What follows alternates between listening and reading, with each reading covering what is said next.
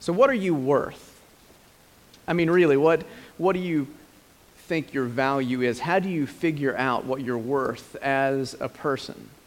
There's lots of ways to do this. If you're a professional athlete, uh, you might give the amount that you were last signed for. Uh, you know, with the NCAA um, having to acknowledge name, image, and likeness uh, contracts now, students are able to put their name out there and receive funds for who they are and for the sport that they happen to play. If you're a professional athlete, you might say, That's my value.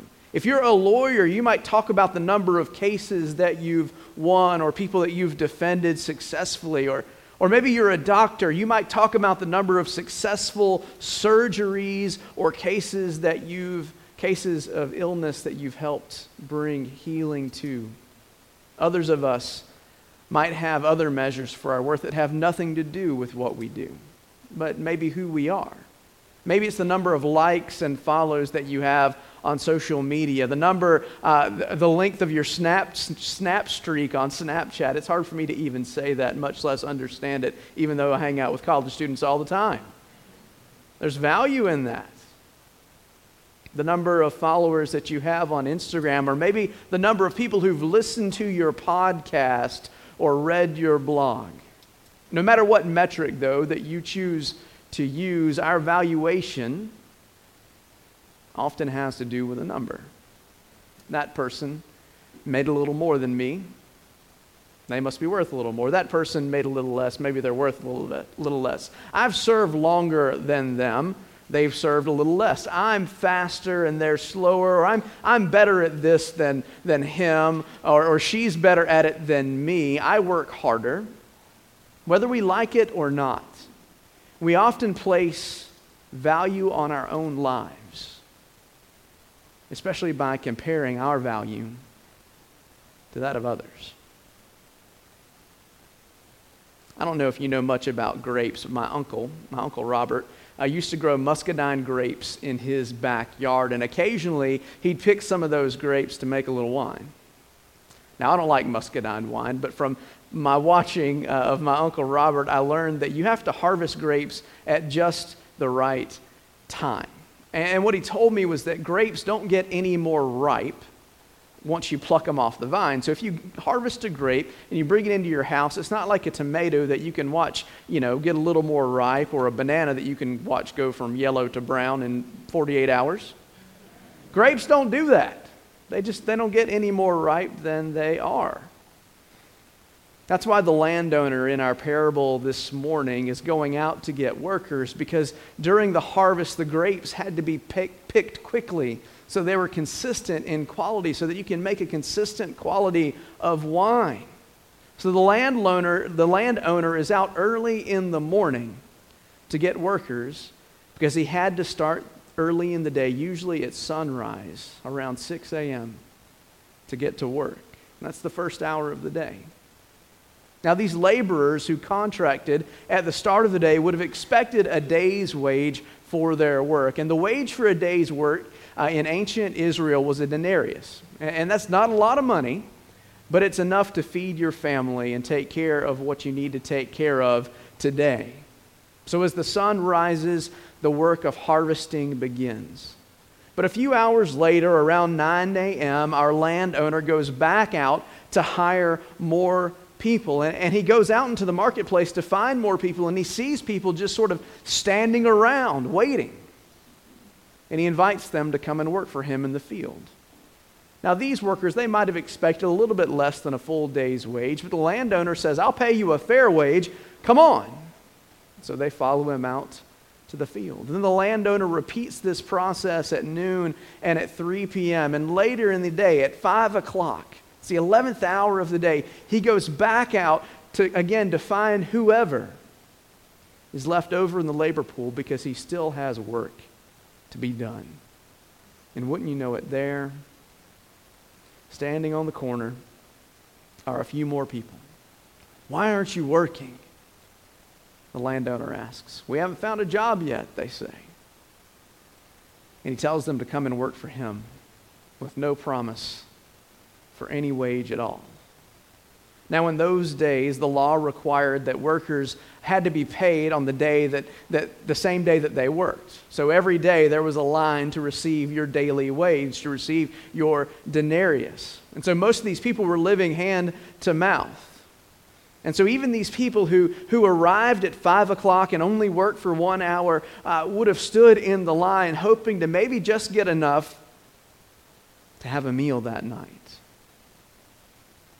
But the interesting thing, the provocative thing in this story is that everyone gets the same pay. Everyone gets the same wage. Whether you, you started at 5 o'clock in the afternoon or you started at 6 in the morning, everyone was paid the same amount, regardless of what they've done regardless of how much they had toiled, regardless of how fast they were or how slow they were, how many, you know, rests they had to take during the work of the day, how many water breaks were required for them. They everybody got paid the same. The ones who came last were paid first and received what the people around them or further back in the line from them deemed that they didn't deserve. These people who had come first were ecstatic. They received a full day's pay for just maybe an hour's worth of work. They hadn't really even gotten sweaty by that point. The people at the back of the line at that point began muttering, Wait a minute. Wait a minute. If you're paying them a denarius, maybe I'll get two denarii.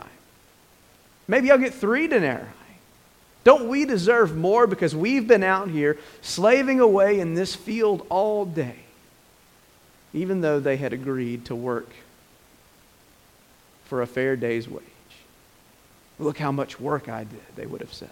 Look how fast I gathered the crops. Look at how hot it was today. You can imagine the grumbling going on and on and on. And, and at a certain point, when the grumbling had gone on long enough, the landowner pipes in. He jumps into the conversation and he answers one of them in the midst of their belly aching. And he says, Am I being unfair to you, friend? I love that it says friend there. Am I being unfair to you, friend? Didn't you agree to work for a denarius? Take your pay and go. I want to give the one who was hired last the same as I gave you. Don't I have the right to do what I want with my own, my own money? Or are you envious because I am generous? So the last will be first and the first will be last. Those words in verse 15 are the ones that ring in my ears when I hear this parable. Are you envious because I am generous? The landowner says, Are you envious because I am generous? For the landowner, the people who worked in the field were valuable for what they helped accomplish. Every hand that gathered a grape was valuable. Every hand that filled a vat was of worth. Every soul that stepped foot onto his field that day was needed and was used and work. The landowner wasn't judging them based on merit or aptitude or speed or SAT score. He wasn't judging them on the length of time they spent working, but instead for their part, however great or small, in completing the work of the day. It didn't matter that some came at five. They had just as much a part in getting it done as everyone else. Do you realize that your worth to God has nothing to do with what you do? That your worth to God has nothing to do with how long you followed the way of Jesus or how long you've been a member of Pittman Park, that your value has nothing to do with how many years of perfect attendance you've had at Sunday school, or how strong, or how handsome, or how rich, or how powerful, or how popular you may happen to be. Your value doesn't have anything to do with any of those attributes. Your value comes from who you are to Christ and your participation, however great or small, in the work of his kingdom. Your value comes from who you are in Christ. and your participation, however great or small, in his kingdom. The landowner in this parable makes no distinction between his workers. They are all equally valued, they are all equally loved, and they are all equally blessed and equally paid at the end of the day. And the same is true for you and I. We are all equally valued, equally loved, and equally blessed by God. And when I say all, I mean all. Because we are the workers in God's fields. We are the children of God's promise. We are the heirs of God's kingdom, made in God's very own image and likeness. Your value has nothing to do with what you do or how long you've done it, but rather has everything to do with who you are in Christ. And no matter who you are, whether you've walked with God for 70 years or you've run from God for 70 years, God is in pursuit of you, calling you out, asking you to come and join in God's kingdom work. For me, the most important part and the most provocative part of this parable gets skipped over by most commentators and academics and, and even those who spent a lot of time studying this parable. The most important part to me is not who gets paid or when they get paid. The most important part to me is how often the landowner goes back and forth looking for help in his field. He goes out early in the morning and hires workers for the day.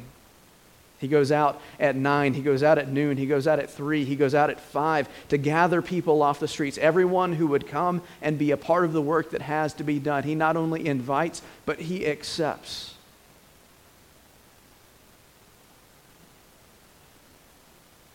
Did this man have some reason to keep going back to the marketplace? We don't know. Did he know that the rains were coming and that his harvest might be ruined? We don't know. Did he have a, heart, a soft spot in his heart for the unemployed and underemployed? We don't know. We don't know, and the story doesn't say. All it says, and with great detail, is that this particular landowner used up a whole lot of gas getting back and forth between his field and the marketplace to gather more people in to do the work that needed to be done. Picking up anybody off the street who would agree to go to work for what's right. This provocative story is about God's generosity. And believe me, a, gen- a denarius in, in that day was not a generous amount of money. The generosity in this parable is in the landowner's repeated, unrelenting call to come and work in his vineyard. The generosity is not in what is earned, but in the invitation.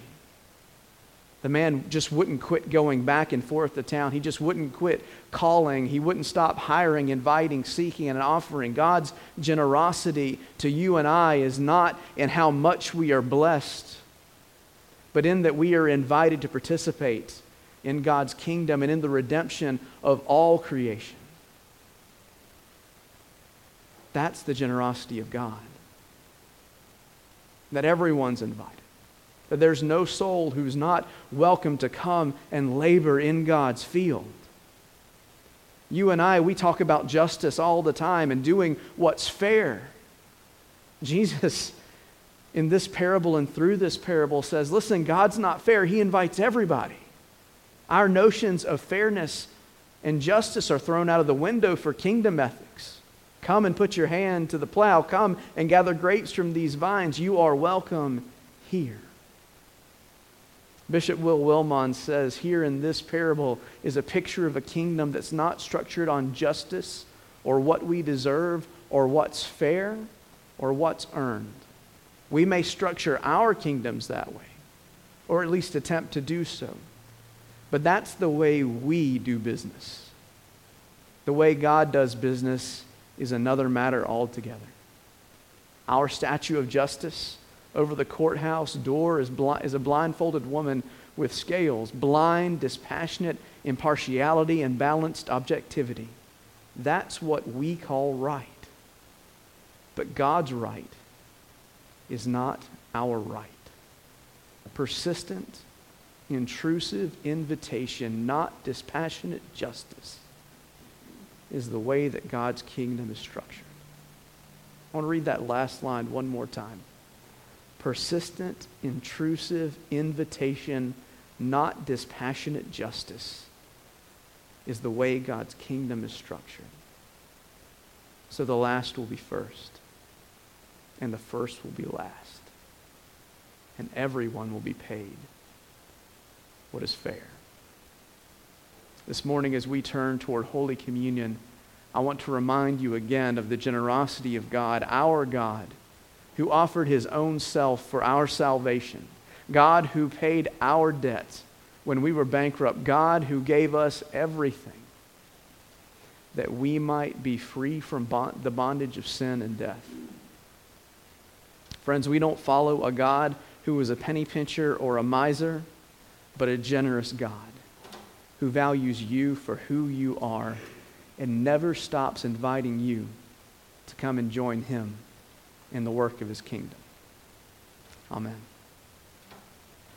Would you join me at the confession and pardon this morning?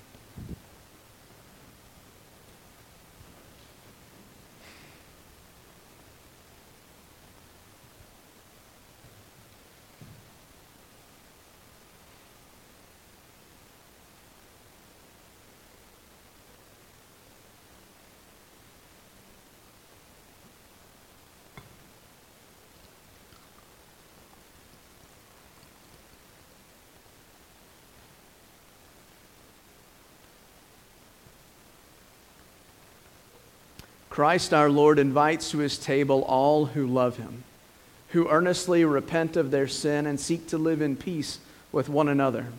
Therefore, let us confess our sin before God and one another. Merciful God, we confess that we have not loved you with our whole heart. We have failed to be an obedient church. We have not done your will. We have broken your law. We have rebelled against your love. We have not loved our neighbors, and we have not heard the cry of the needy. Forgive us, we pray.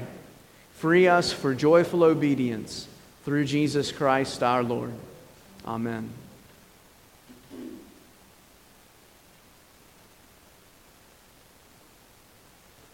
Hear the good news. Christ died for us while we were yet sinners. That proves God's love toward us. In the name of Jesus Christ, you are forgiven. Glory to God. Amen. The Lord be with you. Lift up your hearts. Let us give thanks to the Lord our God.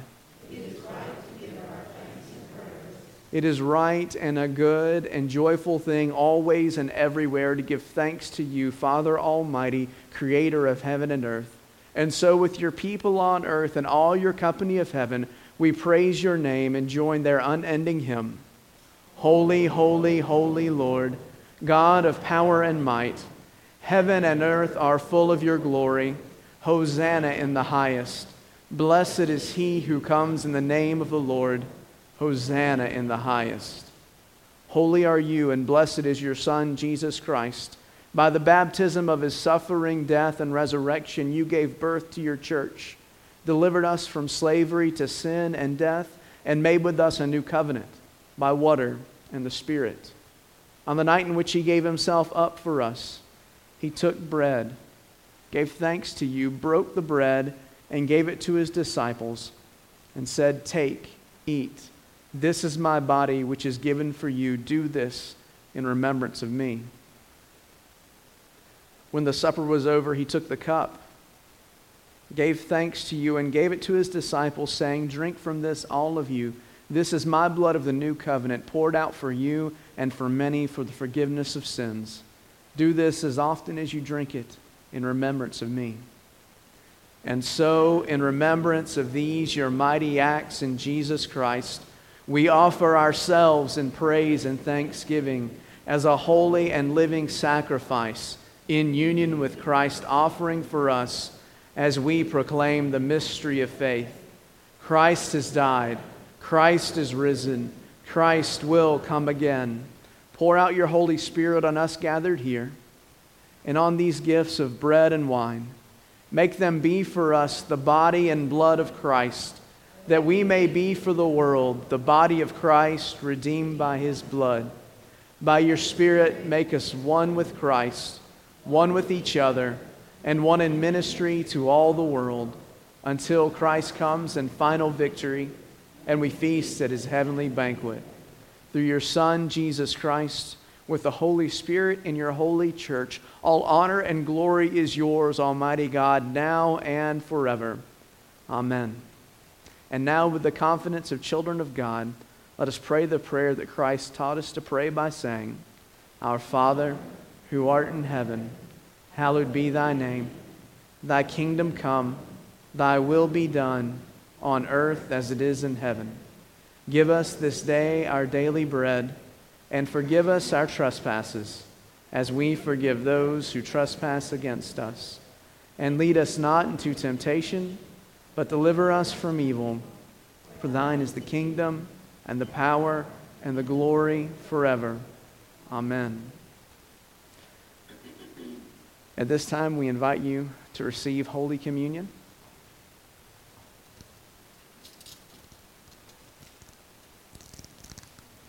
If you did not happen to have the opportunity to pick up a communion cup, uh, they're available on the tables at the front and in the narthex of the sanctuary. Let's receive together.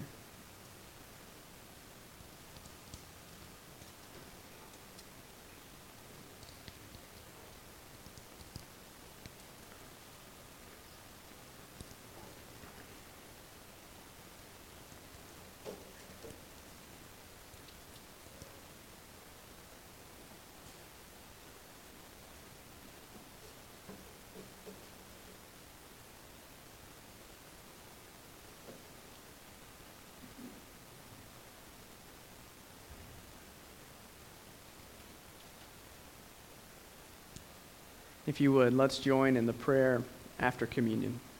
Would you pray with me? Eternal God, we give you thanks for this holy mystery in which you have given yourself to us. Send your Spirit that we might give ourselves for others in the name of Jesus Christ our Lord. Amen.